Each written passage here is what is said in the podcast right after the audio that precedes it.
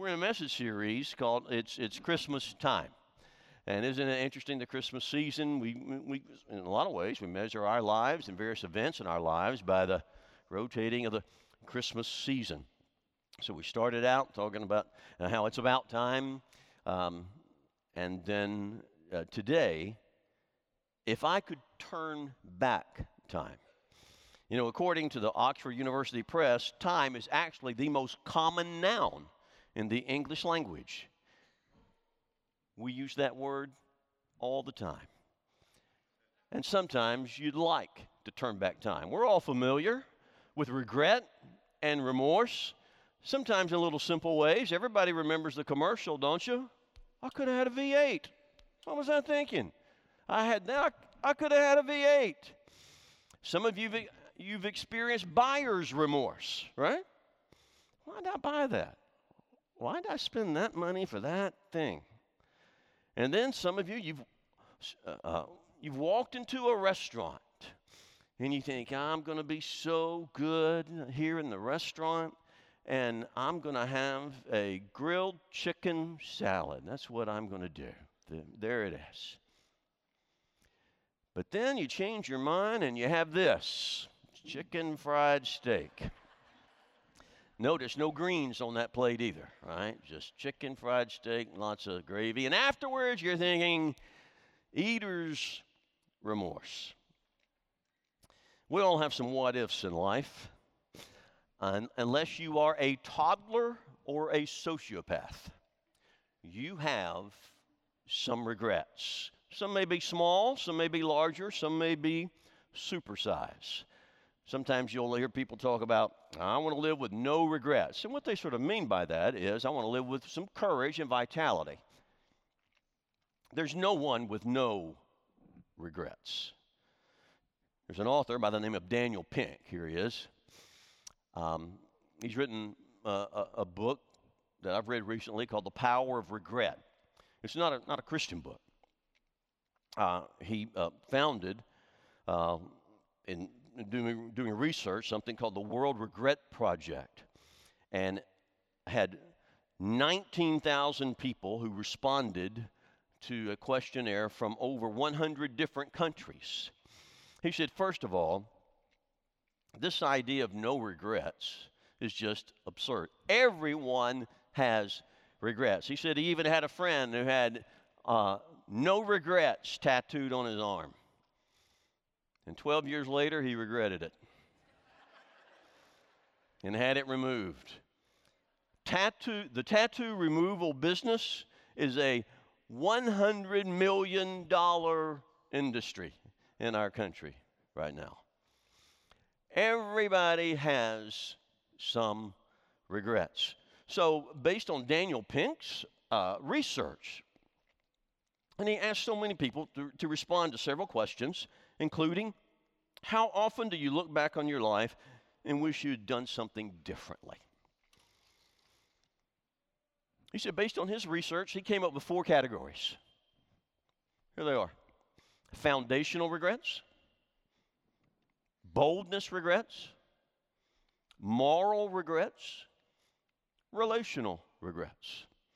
Foundational regrets were things like, I wish I had paid attention in math class.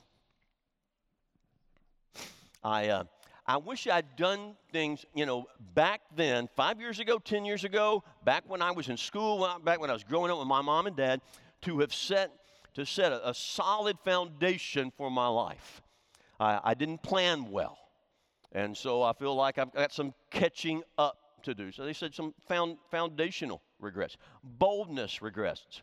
Played it too safe. Needed to step out there more, push myself a little more. If only I'd taken that risk. Foundational, regret, re, foundational regrets, if only I'd done that work. I'm catching up. Moral regrets. I did the wrong thing. It was just wrong. And then connection regrets or relational regrets. And, and it, it, he said that these primarily come in the form of either a rift or a drift. a rift, something happened in a relationship, and you know what? I didn't handle that well. I could have handled that better. It was an unnecessary breakage. Or there was a drift. Uh, we were tight, we were close, and then just sort of lost touch with one another, and, and then to sort of reconnect, we just feel a little, little awkward. You know, you can relate to all those. I can relate to all those for sure.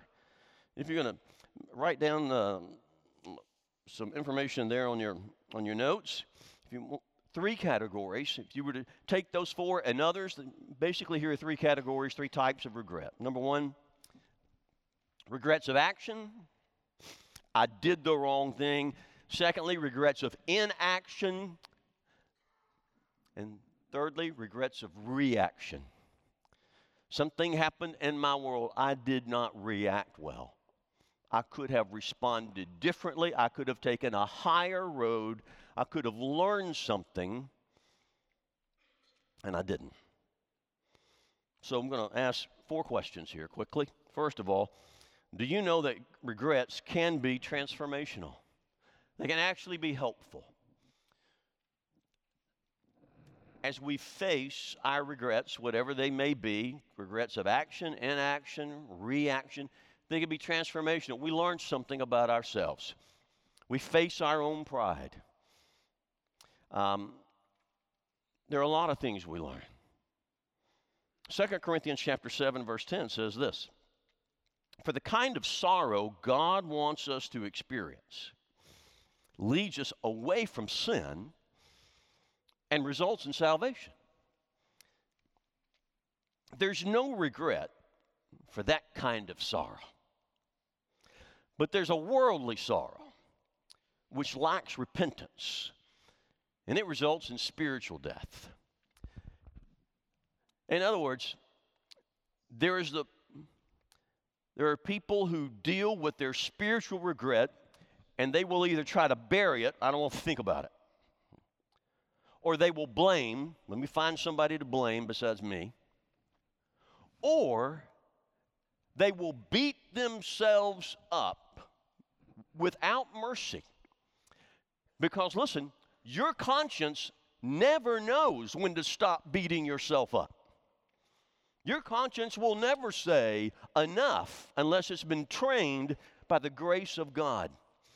But there is a kind of sorrow, it's godly sorrow, where we are responding to the grace of God, to His mercy, knowing that God gives us permission to come to Him, find healing, find forgiveness. There is atonement, there is forgiveness, there is freshness.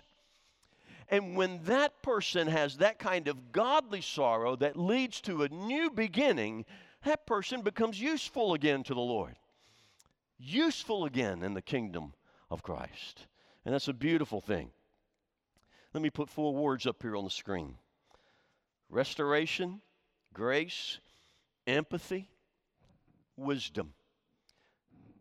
Those are some benefits that come from facing our regrets in a helpful way. Restoration, where we have the ability to make amends if possible. Grace, where we learn about God's willingness to redeem us and renew us. Empathy, we learn to cut others some slack. And then wisdom.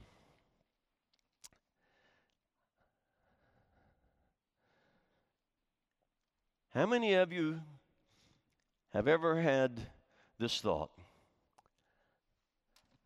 I'm never going back there again. I'm not doing that again. I'm not getting close to the edge again. You see, nobody ever does anything really, really stupid or wrong until they do. And what that means is, until that happens, you know, if I were to fall off the side of this stage, I'd have to get close to it.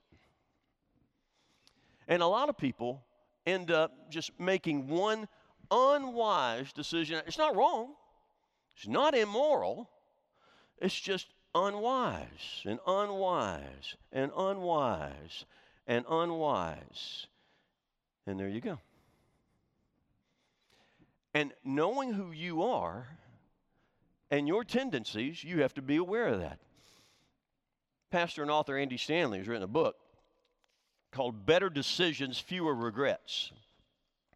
He says one of the questions it, that it's important for you to ask in your life is this What's the wise thing to do? Not is it wrong, is it immoral? What's the wise thing to do, knowing the kind of person I want to become, knowing the kind of family I want to build? Ephesians chapter 5 says this. So be careful then how you live. Don't live like fools, but like those who are wise. And make the most of every opportunity in these evil days. And don't act thoughtlessly, but understand what the Lord wants you to do. Here's a second question for you do you understand that you may not sense some of your regrets? and quite honestly, these are some of the most dangerous regrets regrets that you don't even sense. You see, some regrets we are intuitively and naturally aware of, others we become aware of because we start to understand the will of God. Last week I mentioned this passage of Scripture, James 4. Remember, it is a sin to know what you ought to do and then not do it. And so here I am floating along, then all of I become a Christian, I become aware of the will of God, I go to Bible class, I listen to sermons, and I'm being taught the will of God. And so I'm thinking, okay, here's some thi- here's some good things I should do. And if I know those good things and I do not do them, that's called the sin of omission. And the sin of omission is so deadly. I mentioned last week how it wrecks marriages. So many marriages that end, they do not blow up. What happens? They fizzle out. And you ask somebody afterwards, and they'll say, What happened? I don't know. I didn't do anything. Exactly. One marriage counselor described uh, one couple, he, he described them like this. He said, That's a marriage where you have two ticks and no dog. There's no host in that marriage. You got two ticks, no dog. No one's bringing some energy. I didn't, well, I didn't do anything. I know. You were a passive puddle of protoplasm. And there needs to be some energy here. And think about what happens in churches. There are believers who they say, Well, I'm not attacking the church. I'm not trying to hurt the church. I'm not anti church. But they don't give. Don't serve. And the good that they could do, the difference they could make, the strength they could bring to the table. And it's not, and they don't regret it. You need to regret it. That's something, there's some regrets that you may not sense that we need to sense. Luke chapter 16, Jesus said this Here's the lesson use, use your worldly resources to benefit others and make friends. And then when your possessions are gone, they'll welcome you to an eternal home. And if you are untrustworthy about worldly wealth, who will trust you with the true riches of heaven? Here's the third question Do you know that spiritual and personal help moves you forward? May I speak to you for a moment, to those of you who are in the middle of an addiction. It happens. Or you're living with someone who is an addict. There is hope, and you can move forward, but you got to get out of just the sorry cycle. I'm sorry, I'm sorry, I'm sorry, I'm sorry, I'm sorry. And you can propel yourself forward, but you got to do it in two directions. One is reaching out to that higher to that higher power, the living God, but also to people who have the capacity to help.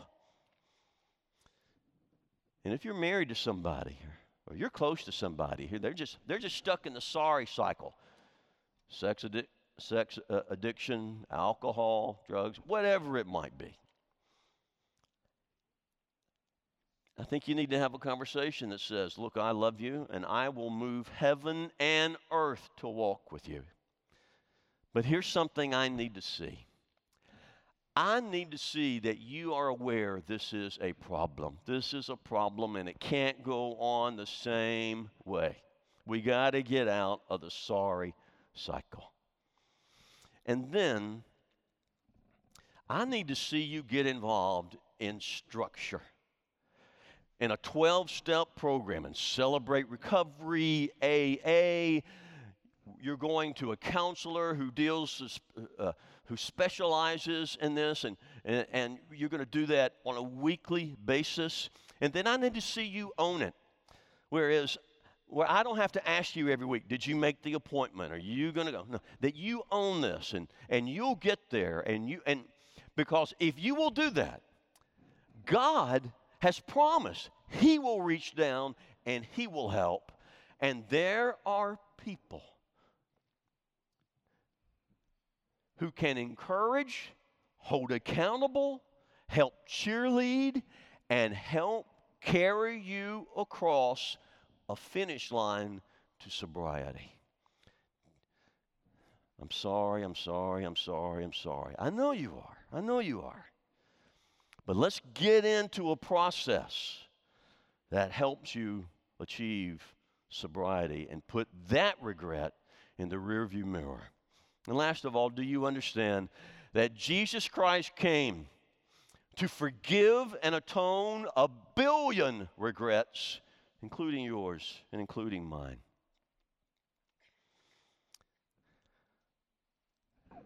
It's painful to sometimes remember our regrets, and we're going to have more in the future. But it's good up to a point. When we remember them in a way that helps us to cherish the grace of God, that's a beautiful, good thing.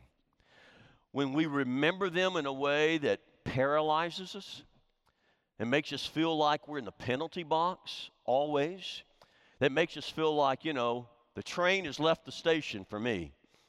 My train has left the station. No, it hasn't. Jesus Christ came for a billion regrets, yours and mine included. The Apostle Paul did a beautiful thing. He would sometimes challenge us to, to forget and put, put behind and to press on, but he would also tell his own story of remembering in a good way. Listen to this from 1 Timothy 1. This is a trustworthy saying, and everyone should accept it.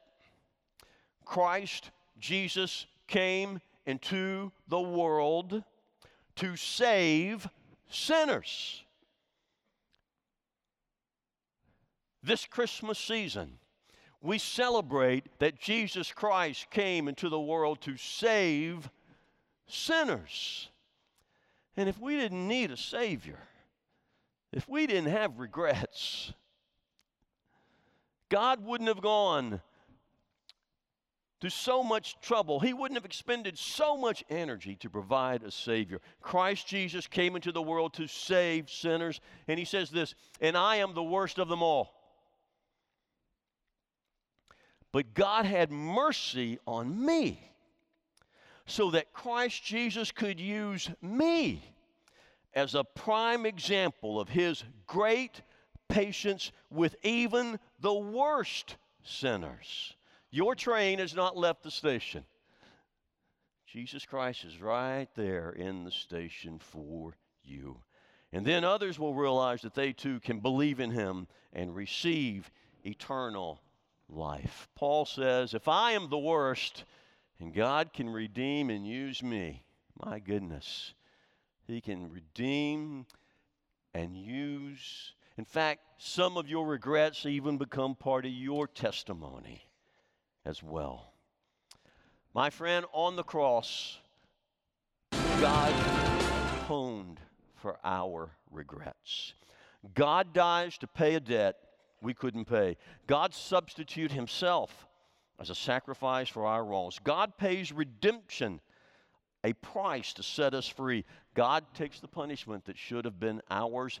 And when Jesus says, It is finished, he offers us closure. Okay, we all have some what ifs, but we also have a what now? What's next? I hope you'll take your regrets and fly to the Lord Jesus Christ. If you've not been baptized into his name, that you'll do then. That if you've been AWOL from church, from regularly being apart with the body of Christ, you'll remedy that because you need that. And the body of Christ needs you. And God will help you take your regrets and turn them into a new future where your story is wrapped up in God's story. Nothing will erase your past or mine, but there is repentance, there is atonement, there is forgiveness, and that's enough. And so your regrets are just a part of your story. They don't have to be the full and complete story, and they don't define you, but they should remind you of the grace of God that calls you upward and forward. All right. Nearly 30 years ago, my son was having a birthday. He's a, he's a kid, and uh, he's got a bunch of his buddies. We're going to go see a, a, a, movie. So I get home. Martha says, you know, Ronnie, you need to be home here at a certain time. And uh, so you're taking driving a car. I'm driving a car. We got a couple other parents driving a car. And uh, one of the things we're going to do at the party, we're going to go see go see a movie. And so I asked my, my son Ryan. I said, uh, "So Ryan, uh, what uh, what movie are we going to go see? What, what's it about?" He said, "Well, it's it's about this uh, Jamaican bob bobsled team." And I thought, well, I'm not going to debate him. Everybody knows Jamaica would not have a bobsled team. It never snows in Jamaica. It's a tropical climate, but I'm not going to de- debate him. It's his birthday. He's a kid. And so we'll, we'll see what the movie is going to really be about. Well, it was actually about a Jamaican bobsled team. And it, many of you are very familiar with the movie Cool Runnings. And, um, and it, it's based on a true story where uh, uh, Jamaica, for the 1988 Winter Olympics in Calgary, actually had a bobsled team made up of three uh, runners and a pushcart guy. And it's in the movie uh, chronicles that. Now there are some Hollywoodisms associated with the movie, but in a climactic scene, um, the team they have pushed forward. They have won the respect of many of their competitors and the Olympic community. And, and, and they are postured to actually compete for a medal. And in their race, though, um, something happened with the, with the bobsled. That's the way the movie portrays it. The actual racers would tell you, we contributed more to that crash than the sled did. And so those crashes you've contributed to. What's next? What do you do next? It's absolutely inspiring to see someone press on. And my friends, let's continue to be that kind of church where we encourage one another onward and upward and forward. We face our regrets, we bring them to the Lord, and we cheer each other on just like heaven, all of heaven, is cheering you on in your faith journey today.